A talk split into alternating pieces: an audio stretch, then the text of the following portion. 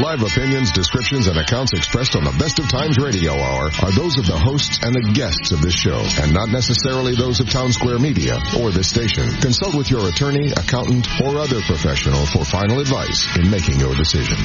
The Best of Times, live from 710 Keel Studios in Shreveport, Louisiana, celebrating age and maturity. Helping you make the best years of your life the best they can be. The Best of Times. Your host, Gary Calligas. Good morning. I'm Gary Calligas, the publisher of The Best of Times, the only magazine for mature adults in Northwest Louisiana. Thank you for tuning into our show and also thanking those listening via the internet at www.710keel.com as well as listening live on their Apple and Android devices on the RadioPUP app. In just a few minutes, we're going to talk about the detection and prevention of contagious diseases. So stay tuned to this radio show for some very beneficial information for you or your loved one. It is Saturday, January the 21st, and we are broadcasting our radio show today live from the studios of News Radio 710 Keel, a town square media radio station here in Shreveport, Louisiana. Good morning, Mr. Gary. Good morning, Mr. Gary.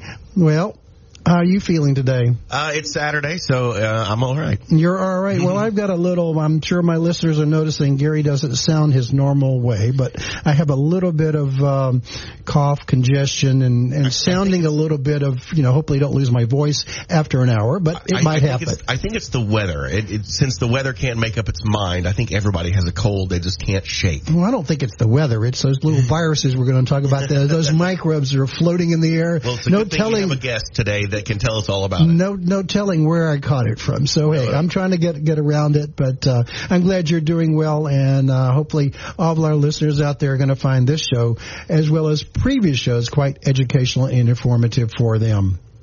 Be sure to pick up the January issue of the Best of Times at one of our 522 distribution locations. We do thank you for the many compliments about our magazine. We always do appreciate hearing from you. Remember, if you're unable to find a copy because occasionally some of our distribution locations do run out of our 20,000 copies of the Best of Times early in the month. But if you can't find one, you can always go online to bestoftimesnews.com to view both current and past issues of our magazine. On February the 4th at the Feist Weiller Cancer Center, there will be a Family Health Day in honor of National Cancer Prevention Month. Again, this will take place on Saturday, February the 4th from 9 a.m. to 1 p.m. at the Feist Weiller Center in Shreveport. Free on-site screenings for mammograms, prostate cancer, lung cancer, colon cancer, and Uh, as well as other types of health screenings will be done. Blood pressure screenings, glucose screenings will be available. Again, it begins at 9 a.m. and it will also include a free barbecue lunch and you're going to be having a chance to win many fabulous door prizes. In addition, the Best of Times Radio Hour, my, including yours truly here, will be broadcasting a live show from the Family Health Day on February the 4th beginning at 9 a.m. at the Feist Weiller Cancer Center. I look forward to having you and seeing you at this particular particular free event. Uh, again, it will take place on Saturday, February the 4th, beginning at 9 a.m. to 1 p.m. Then on February the 11th, there will be a health and wellness expo at the Shreveport Convention Center. This is hosted by KTAL, the NBC 6 affiliate, and Fit for Life, and it will take place from 9 a.m. to 6 p.m. at the Shreveport Convention Center. It is a free event. There will be hundreds and hundreds of businesses who will provide attendees about information about healthcare products and services. It is dedicated to make the Shreveport Bossier and entire Healthier in 2017 and beyond. In addition, at this at this particular event on February the 11th, the Best of Times will be broadcasting a live radio show beginning at 9 a.m. So come by the uh, Best of Times booth, uh, say hello to me while I be broadcast the radio show from 9 a.m. to 10 a.m. We are working on the 2017 Silver Pages Senior Resource Directory, which is the only senior resource directory for persons living in the Northwest Louisiana area. It will be released, been asked, on March the 1st of 2017. If your business, organization, or agency wishes to be included in this particular 2017 edition of Silver Pages, do call us at 318-636-5510. Remember to log on to our website at www.thebestoftimesnews.com for listing of announcements made during today's radio show, as well as information about upcoming events, activities, and news that you can use. We'll be right back with more information, but now a word from our sponsors and advertisers who make this radio show possible. You're listening to the Best of Times Radio Hour here on News Radio 710 Keel, proudly presented by Hebert's, Town Country of Shreveport, your Dodge, Chrysler Ram, and Jeep dealer. Gary's got more of the best of times coming for you on 710 Keel. Now, back to the best of times with your host, Gary Calligas. Welcome back to our show, the Best of Times Radio Hour, proudly presented by Hebert's, Tending Country of Shreveport, your Dodge, Chrysler Ram, and Jeep dealer. I'm Gary Calligas. I do thank you for listening to our show today. Joining me on my show is a very special guest is Dr. Bob Robinson, a noted epidemiologist, also noted civic leader, a member of the Krewe of Gemini for many years. Continually, right, Bob? Continuing. I was and you were king year. one year. I remember that distinctly. and your lovely bride Joanne was like the queen. Right? Uh, she was queen of the Krewe of Asclepius, the healthcare crew. Oh, and I can I can tell you, Gary, it's good to be king. It's good but to be king. The year after, all the serfs leave you, and then you have to do all the work again. So. Uh oh, uh oh. But you're all, uh, once a king, always a king, right? Definitely. So we're going to call you King Bob today on the Best of Times Radio Hour. but we're not going to talk about we're we're in the spirit of Mardi Gras, but we're not going to talk about that right now. We're going to talk about a very interesting topic. I I knew that you were an epidemiologist because you were on my show I think over 10 years ago. I've been doing this show for 16 years, and I think you were on my show like the first two weeks of the show, and that's when the the, the mosquito with the the West Nile virus epidemic. And I I happened to meet you somewhere, and I didn't know you were an epidemiologist. And I said, this guy's going to know something. And you you came on the show, and it was quite informative. And by the way, I don't know if you remember that show. We had a lot of call-ins. I mean, a lot of call-ins, and it was like panic mode. But you know, you calmed everybody down. It wasn't that that disastrous or dangerous. Uh, but uh, I think we we definitely survived that one, right? We survived that one. Uh, it went from epidemic to endemic, and I'll, as you ask questions, I'll explain that. But uh, you, you, were talking about people panicking. That's one of the problems with epidemics, and just the sound of it evokes fear. It does. You know, people do not know what's going to happen, and that's where the fear comes from. Is we just do not know. Well, I'm going to tell our listeners. I observed and was attending a presentation given by Dr. Bob uh, at the Tarshar Society in November, and I was totally overwhelmed, Bob.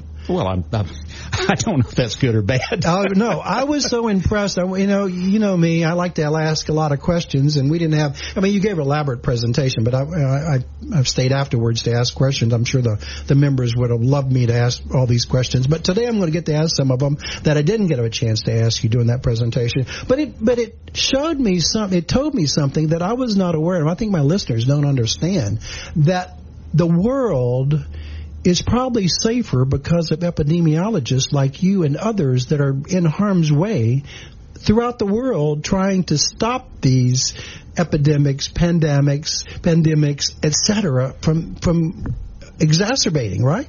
Well, I like to think that the work that we do is essential. Oh, it is to progress. And you know, while I'm considered an, epidemiologist, uh, your listeners need to know that I'm not a physician. Many, many epidemiologists are physicians, but there are others who do the work of epidemiology that are not physicians. My, my field of study was epidemiology. I have a degree in public health, not medicine. But if you start to think about all of the healthcare providers, in one form or fashion, every one of them practice epidemiology. And why is that? It's because if, you, if what you're trying to do is to keep people from being vulnerable to whatever disease might be on, uh, you know, uh, around them. Right now, this is the flu epidemic, and I can tell you right now, if if you, especially people who are, I'm 76, people who are my age should get the flu shot. They should get that vaccine to protect themselves from something that you know is out there. As an epidemiologist, I don't need to tell you. You can just look at the newspaper, listen to the TV, and you'll know that there are people coming down with flu this time of the year immunizations can r- greatly reduce the the uh, uh, the spread of flu. And and you know that's one of the things when I, I I'm going to digress a little bit. My article talks about you know think about it. One third of all the deaths, according to the American Academy of Physicians, deaths in seniors over 65 resulted from infectious diseases. That's correct. Wow, that's like one third, 33 percent. So those are some of them are preventable. Just just remember, uh, you and your listeners, when we were in our 20s and we came down with flu. Uh, it was an inconvenience. We did not feel good. Hopefully, we did not go to work and spread it to other people. Yep. But the resilience of a young body worked through it. And, uh, one of the things that that uh, is a truism is that most diseases are self-limiting, and what that means is you get it, your body fights it, and you get over it. It just goes away. Um, unfortunately, as we get older, when we our bodies are not as strong, our immune systems are not as strong. And I was listening to the to some of the radio program just before yours, and they were talking about the immune system, how important it is for older Americans to make sure they keep their immune system up, to keep uh, up to date with your uh, with your uh, your vaccinations. When you go to your family physician and you do your routine checkups, make sure he goes over that and tells you where you stand in regard to the protections that vaccines give. But our bodies just get more and more and more susceptible the older we get. You reach a certain point when a bad case of the flu can lead to pneumonia, can lead to death. And that's one of the reasons we see such a high number of people, especially if you're older and you have some uh, chronic condition that, for example, if your arthritis is so bad you can't maintain a rigorous schedule of exercise, your body is going to become more and more susceptible to diseases because you're not vigorous. Maintaining the vigor of youth is one of the keys to longevity uh, in our society. That's definitely true. So, what I also father uh, to mention to our listeners, you know, we're worried about all this national security issues of our world leaders wanting to harm the U.S., but I, I was thinking about this morning, uh, and you mentioned it in your presentation. We have all these microscopic germs, viruses that are all over the world that are trying to attack the human beings and the living people on Earth. Is that true? it's yes, it is.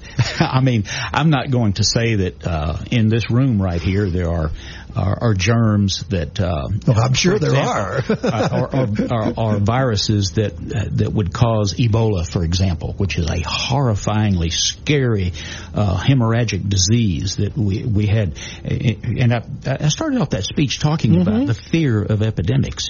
Remember the fear that ensued when the Ebola outbreak occurred in West yes. Africa? Yes. And how people in America didn't even want to travel in this country because there were four or five cases that came back with healthcare workers.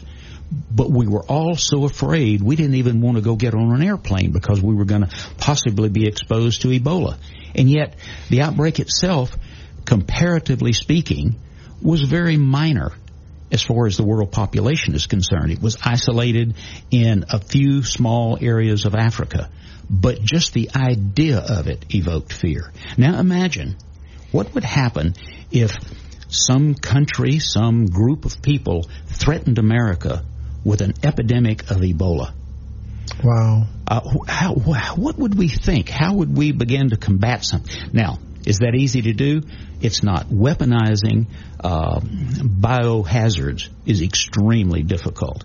Uh, I, know you hear the stories, and we've had uh, a lot of scares in this country uh, with anthrax and things of that type, the scare of, of smallpox.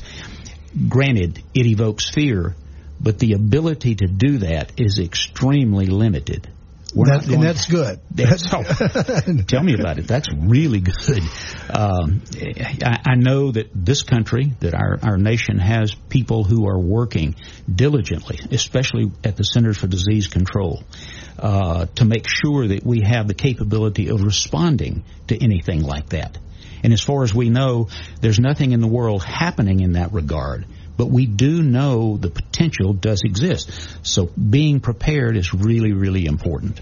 Well, being prepared and being cautious, I think here in the United States of America, we need to be very proud. And, you know, for example, I uh, several years ago, Bob, I visited the, the United States Postal Service here in the Shreveport and Bossier area, and I was impressed because I don't think a lot of people know that all of our mail is scanned for anthrax. That's right every piece of mail goes through a detector mechanism, and it's massive. Every piece of mail, every box. No and just, matter. Just think about how much money the United States would save if we didn't have to do that. Uh, but we have to do that. There, right? there. Well, uh, we don't have to do that. We just do it out of um, out of a precautionary move that may or may not be justified.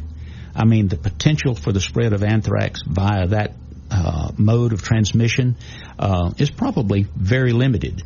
But the fear, when I the talk fear. about the fear of epidemic, oh, yes. uh, causes us to commit the resources. I have no idea what it costs to do that. But if you think about how many letters go through the post office every, and not just every day, every minute, it's a massive undertaking. And this not, and I don't know how many distribution centers they have, but they probably have hundreds or thousands of them throughout the United States. I think the word gazillion. Gazillion is a good word. Good, yeah. word. good word. So let's let's get back to epidemiology. Epidemic. You use that word, and people use that word, that term, uh, and and what what does it what does it mean? It means people when they're they're saying, "I think there's an epidemic happening in our area." Is that true or false? Well, um, depends. it depends. It depends on whether there's an epidemic or not. Uh, let's ju- let's just start with what epidemiology means. It comes from the Greek. That's You'll right. be happy to know that. I'm very happy. Just about invented every word we have.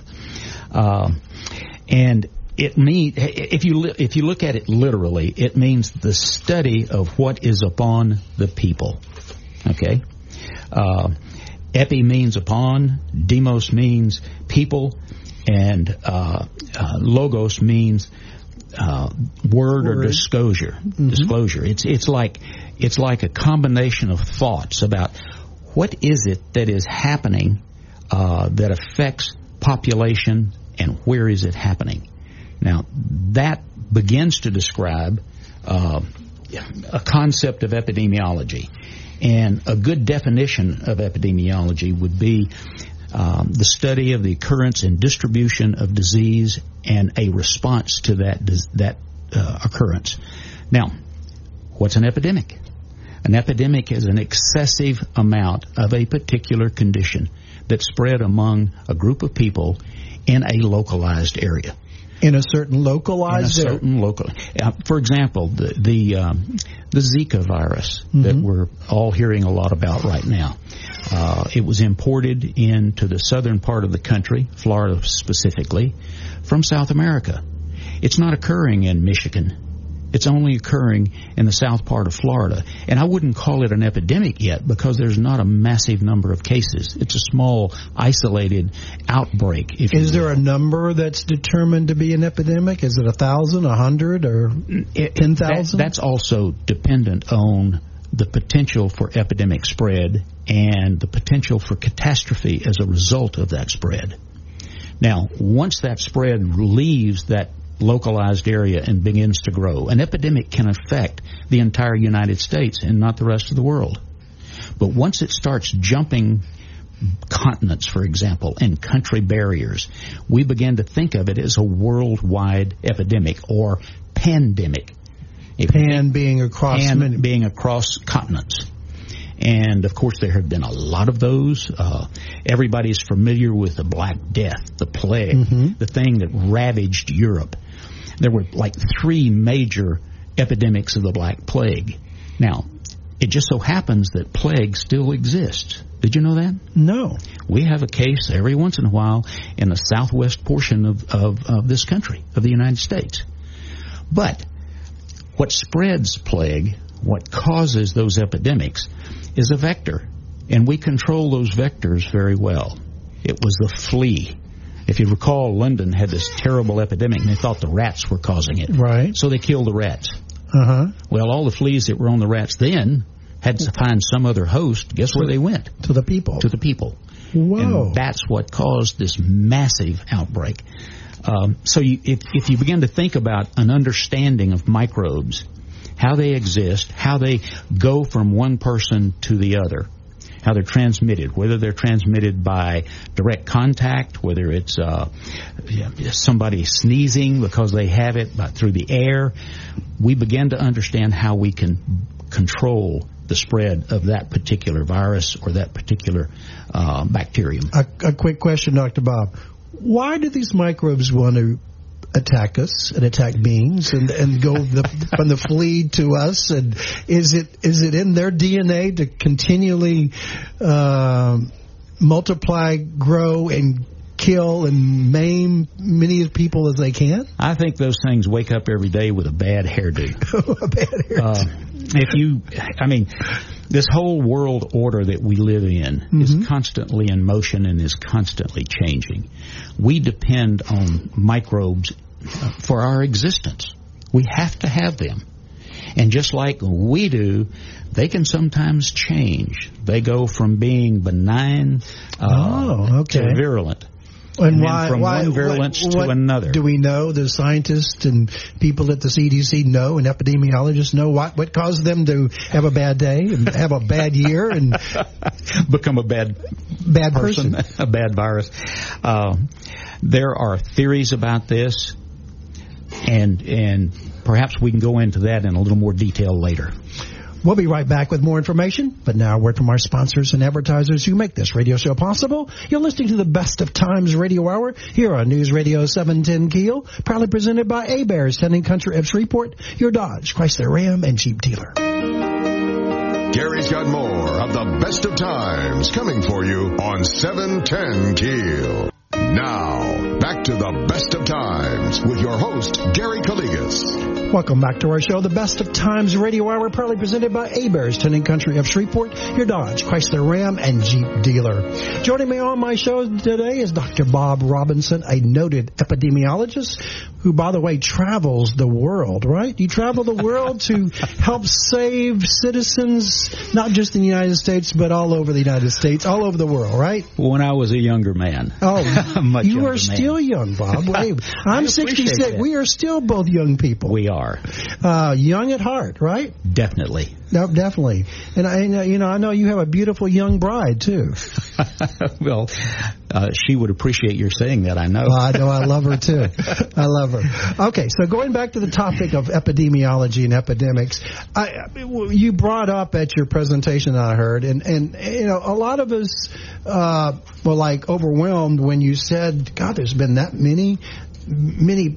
Pandemics and epidemics, you know, notable. I mean, there are probably many more than that, but when you talked about some of these, and the quick follow-up question before I give you ask you the answer, these are the ones we know about. There are probably many, many others we don't know about that have been recorded in history, right? You can imagine uh, how it was back in the beginning at the time. Let's, you know, we go back to the birth of Christ, and do, most of us today don't think about the diseases of then, but we remember uh, the mentionings of those in the Bible uh, of uh, uh leprosy, plagues, leprosy, diseases that were described.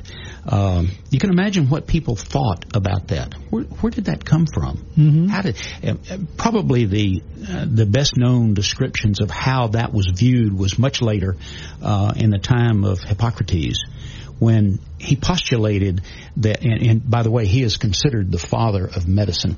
Uh, he postulated that all of this occurred from something that was, uh, he called humors.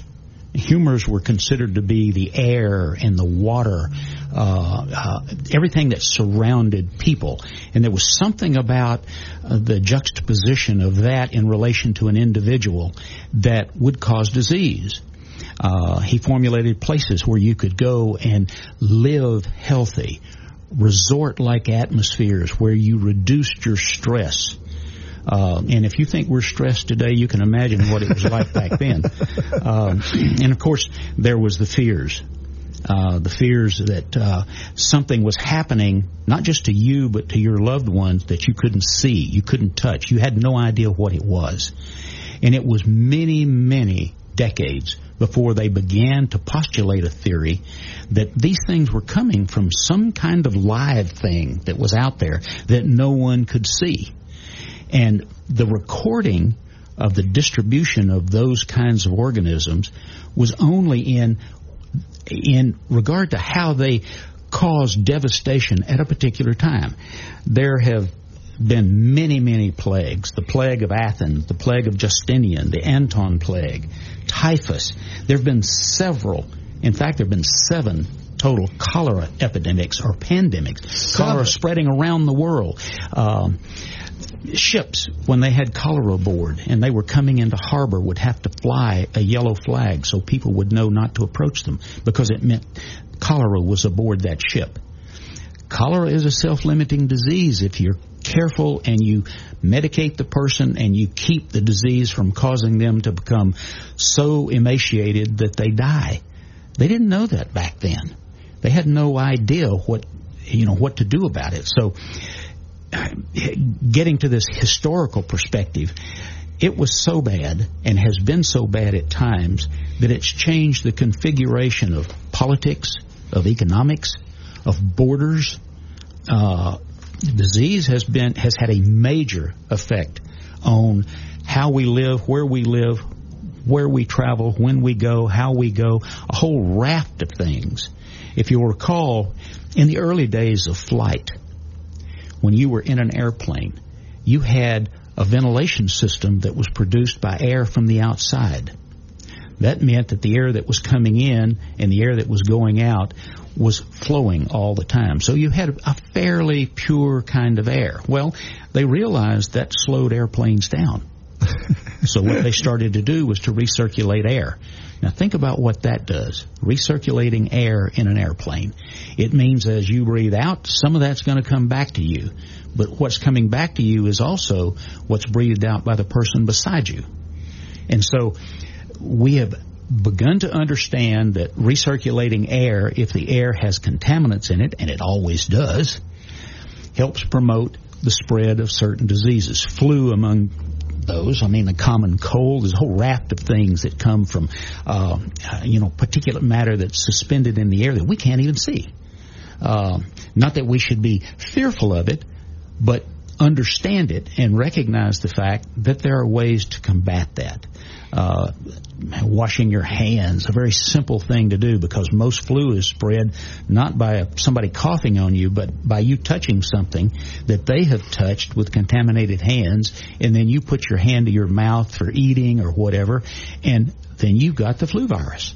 So common practices like that uh, are very, very important to realize that people way back in uh, in olden times just did not know about. They didn't understand that. They didn't was, understand it. They thought it was some other That's right. voodoo or some other witchcraft or item that might have done that. I, and you know.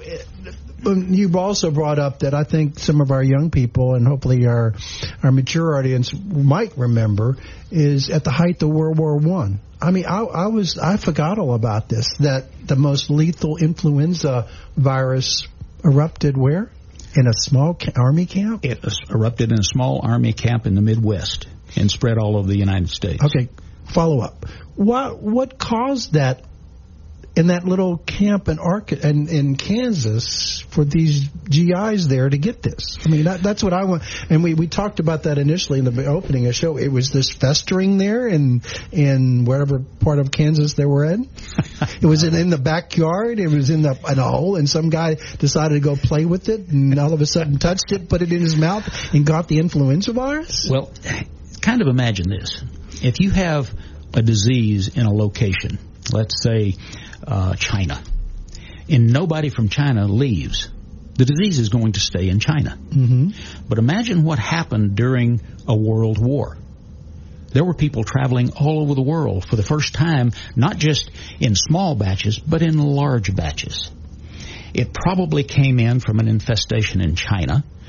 And all of a sudden, this new virus, and I understand that these things mutate all the time. You ask me why Yeah. viruses keep doing, they do this to survive. Okay?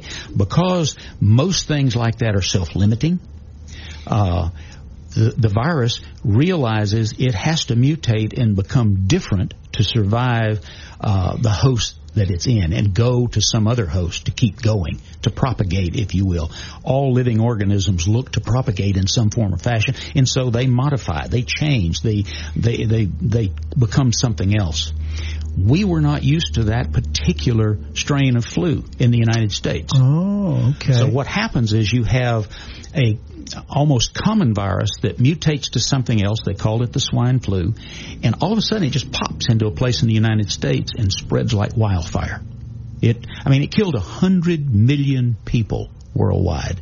Think about 100 that. million. We talk about how devastating the plague was. Man, when you can get something like this to spread around the world within a few months, you can imagine what it can do. And that's what happened with the, the pandemic of swine flu back in. and they did not period. know any the cure. They did not know. They, they, there was no there was vaccine. no cure. You, you you can't cure flu. You don't. You still No, get but but there was no vaccine. There was There was nothing. there was no vaccine. and this was right. back in the 1917s, right? 1917, 1918. Wow, how devastating was that? And, but of course, we learned from those, and that's why we're going to talk about in the next segment about some of the the safety habits, including get your immunizations that can can help you and others, especially us seniors, to uh, improve our immune system as well. Right? Yes. We'll be right back with more information. But now a word from our sponsors and advertisers who make this radio show possible. You're listening to the Best of Times Radio Hour here on News Radio 710 Keel, proudly presented by Heberts Town and Country of Shreveport, your Dodge, Chrysler Ram, and Jeep dealer. Gary's got more of the best of times coming for you on 710 Keel. Now, back to the best of times with your host, Gary Calligas. Welcome back to our show, the Best of Times Radio Hour, proudly presented by Town and Country of Shreveport, your Dodge, Chrysler Ram, and Jeep dealer. Joining me on my show today is Dr. Bob Robinson, a noted epidemiologist, and we are discussing all the various aspects of being an epidemiologist and how they, I feel, that they have done their duty and honor to help save us citizens from catching these many, many, many contagious diseases. Putting you on a pedestal, Bob. I love that. Uh, you know, it's it's hard to be humble when you're great. Uh, but seriously, um, my work as an epidemiologist was to help isolate the, the possibility of epidemic disease and find some way to prevent that from happening. If you realize it, there there's a lot of different ways to prevent them. Uh, one of the ways is quarantine. If you will recall, at the early part of the show, we were talking about the Ebola epidemic Right. that occurred in West Africa. What happened when we did find people that came back here that it even, did not have it, but were just exposed to it? They were isolated. I will never forget. I was working in Houston when we had the first moon landing and it was a really great event. I helped work on the parade and all that stuff for the guys that came back. They had to live in an isolation chamber for 30 days. I think it was 30 days. Yes, they did. longer. Just to make sure they didn't have some disease they caught on the moon.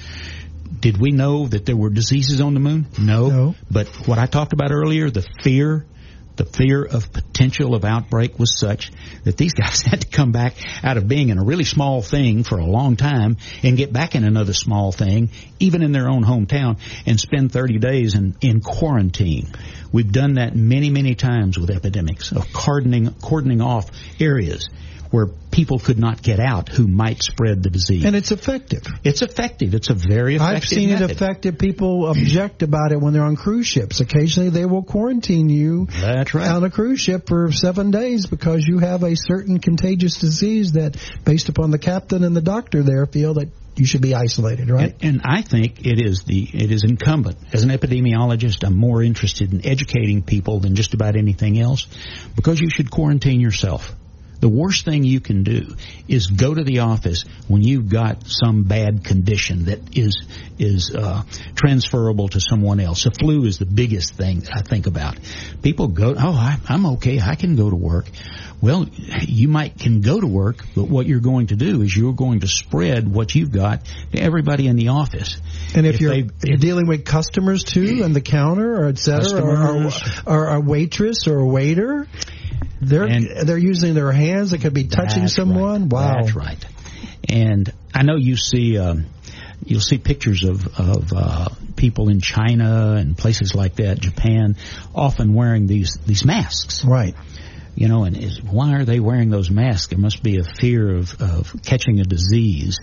Um, those masks are fairly effective for pollutions and things like that, but not that effective against microbes the people wearing the mask should be the ones that have the condition.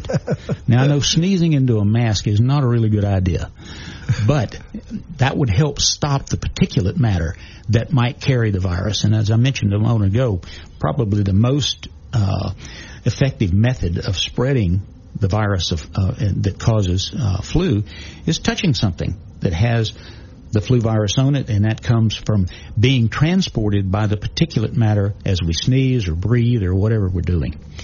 But be that as it may, the effective uh, self uh, quarantining of people is a really good way to keep it from spreading. And uh, of course, some of the other aspects that we talked about is getting those immunizations, right? Definitely. And there's a lot of people will will say, "Oh, I, I don't need it. I had it four or five years ago. Understand, you, you were asking me why these diseases really come after us, why they do what they do, how do they do that? These things are all are changing all the time. Um, and they're they're being modified so they can survive. Uh, much like we as a people, over time we become something else. We we become different. We become able to handle the places we live organisms are the same way. And as they evolve, they are so different that you need a new vaccine to protect you against them.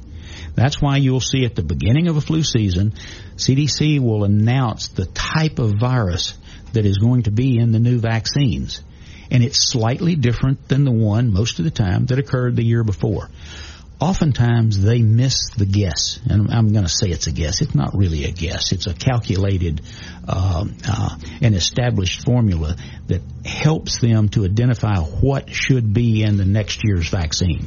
Where, where it may mutate. It may, they're they're but, taking a probability curve there to see. But it may mutate differently yeah. because you can't predict that as accurately as you would like to. If you would, none of us would have flu that took vaccine. Hmm. But and the other part of that is how you synthesize the vaccine, whether it's more effective on you than me, whether I have other outlying conditions that might make me more susceptible, more vulnerable. And again, that, that vigorousness of, of age. Today, well, I remember, you remember when we were young, a person in their 50s we thought was really old. uh, today, I haven't even reached my peak, and I'm 76. Uh, you know, it, because we've become more vigorous, we're living longer. Uh, we're we're avoiding stress more, so that's helping us a lot. Uh, I love the fact that you look at our our teenagers and uh, you look up to them Remember when you were a teenager, you looked up to adults. Now right. we look up to teenagers because they're so much more healthy and vigorous. They're so tall. They've they had such good, uh, you know, good hygiene, uh, good food. It's just amazing to me how we're changing. Well, those bugs are changing too. So you better keep up with your immunizations, not just That's the flu vaccine, but others. And I've had individual seniors and, and who, who tend to travel a lot, and they said, Gary, why do I have to tell the government or the people, the countries I'm going to be visiting in, where have I been before?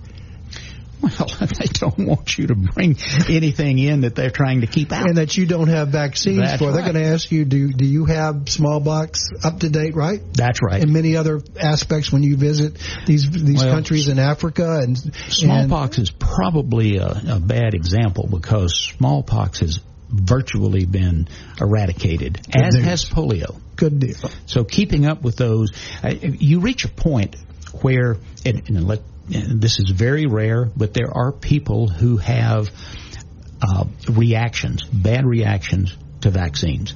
Occasionally, mm-hmm. I mean, this is one in well, not a gazillion, but a lot. A lot of people, uh, and it reaches a point where that number outnumbers the potential for exposure to the, to the disease. Mm-hmm. When that happens, they retard the administration of those vaccines because we have created what we call herd immunity. That means there are enough people vaccinated that if one comes in, it's not going to spread. And the numbers that can come in have grown smaller and smaller and smaller until Okay. there's virtually herd immunity around the world, and then you don't need You don't you don't need everybody being vaccinated. But once an outbreak occurs, all of a sudden we're going to be vulnerable to some of those kinds of things. I, th- I think that's a lot of the fear also of weaponizing. But didn't you tell me about TB is increasing a little bit? TB is increasing. And why is that? Do we know? We have we have failed to pay attention to that Failed? disease. We have failed to pay attention. I mean, how do I describe this?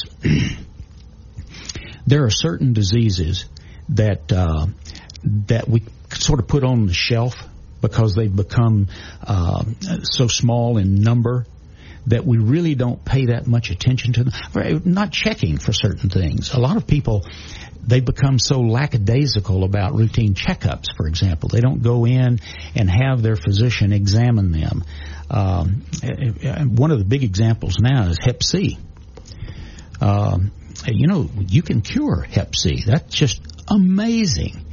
And people who have been uh, suffering from this for a long time, uh, I mean, it goes into your body, it seems dormant, and then all of a sudden it springs up, and you have liver disease. Uh, we do now have a way to cure that. And uh, Is there a screening for it? I think there is, isn't there? there is a screening for it, and uh, it's important for people who are. Uh, they call them the baby boomers. I mean, uh, you're a baby boomer. I'm just a little above that, uh, not above it, but outside that range. uh, but at a time when we weren't able to check for it. Uh, transfusions, people handling blood, the whole whole host of ways that blood uh, could be transferred from one person to another, and they may have contracted the disease. It goes in the body, lies dormant, and then all of a sudden, uh, one day you wake up and don't feel good, and the next thing you know, you've got liver disease. And what about shingles? I've had people ask me about the shingles Ah, vaccine. the shingles, the dreaded shingles. Um, it's a result of having uh, the organism that causes mumps in your body. And that organism ultimately can come back in the form of shingles. That's one of the reasons to go and get a shing, shing, sing, shingles. I can't say that. Shingles shot. Having had coffee and not enough water, uh, I can't talk. Uh, going in and getting a vaccine for shingles if you have had mumps. So, uh, I mean, not ch- mumps, chicken pox. So, I, in, in, in closing here, I wanted to comment today in today's Shreveport Times. I included uh, some references to your presentation, and I decided to to focus it on seniors and boomers, and and mention the healthy habits to that we can all, and we hope that others do this, is to prevent infectious diseases. And I, I list about 10 different items that I pulled from your presentation, but I, I, you know, I thought it was critical. You've touched on some of these, but I, you know, I, I, I'm amazed how many people do not cover their mouth when coughing. I mean, in the airplane especially, and in trains, and in when I'm in the restaurants, they're like sneezing and coughing all over me, like like they, they like turn and and uh, I had one individual, and I said, "Excuse me," and he said, "Well, I don't have a tissue," and I. I was thinking to tell him, just put it on your sleeve, buddy. You know, right?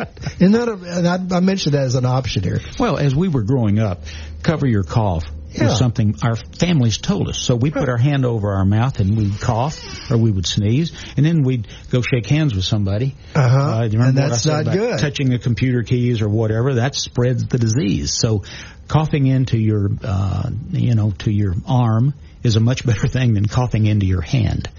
Uh, but again, I get back to if you're contagious, if you have something like that, the best thing to do is stay away from people. Uh, wearing a mask will reduce it, but most of us don't want to do that because, as I said, sneezing in a mask is mask is really bad. And, and another, you were you were talking about uh, cleaning and disinfecting and making sure we you know we handle food and we we wash our et cetera. But I I I remember when I used to work at a uh, at a company that had lots of computer terminals. That when individuals would swipe off and use somebody else's terminal, happens happens all the time. they would catch something. They would catch the f- cold, flu, because they did not disinfect the keypad, and the person probably coughed in his hands, started typing, left it there, or put it on his phone, phone phone receiver. Mm-hmm. So those little minor things that people are missing. And before we go, hand sanitizer. I had more people ask me about that one, so I talked a little bit about it, and there must be you use the word gazillion, many people that make this product, but they only put like 10% alcohol in it. And tell them how effective is that? Well, uh, not that effective, to be honest. Now, I don't, I don't want to besmirch the products that are out there. These people may have things other than that that are also caustic to organisms, but you've got to have a certain level of, of product in there, a chemical in there that would kill bacteria. You need about 60% alcohol, to be honest with you. Well, you know, that's, that's critical. These people, I just, it's a waste of time. I mean, somebody's going to say, well, like, they just wiped it, but it's, but it's, you know, those types of aspects is better than nothing. But, uh, again, pick up the, uh, Shreveport Times today issue, the Saturday edition, there's an article called "Healthy Habits That Can Prevent Infectious Diseases." Hopefully that that'll help you and and other listeners out there to spread it to their family members and friends. And I mean, we, if somebody can do just one of these, they may help avoid not contracting as well as spreading that particular infectious disease. Is that right? That's correct. Well, thank you, Bob, for joining us today here on the Best of Times Radio Hour. You were fantastic, and you really educated me again and my wonderful listeners out there. So we do thank you for, for coming today here on the Best of Times Radio Hour. Well, it was my pleasure. We'll be right back with more information, but now a word from our sponsors and advertisers who make this radio show possible. You're listening to the Best of Times Radio Hour here on News Radio 710 Keel, proudly presented by Heberts, Town Country of Shreveport, your Dodge, Chrysler Ram, and Jeep dealer. Gary's got more of the Best of Times coming for you on 710 Keel. Now, back to the best of times with your host, Gary Calligas. Welcome back to our show, the Best of Times Radio Hour here on News Radio 710 Keel. Thank you for listening to our show today. May God bless you and your family. God bless America. Have a wonderful, great day and a great weekend. I'm Gary Calligas, wishing you and yours the best of times both today and every day. Have a great day. You've been listening to the best of times on 710 Keel. Join us again next Saturday at 9 for the best of times. This is News Radio 710 Keel, K-E-E-L, Shreveport Bossier.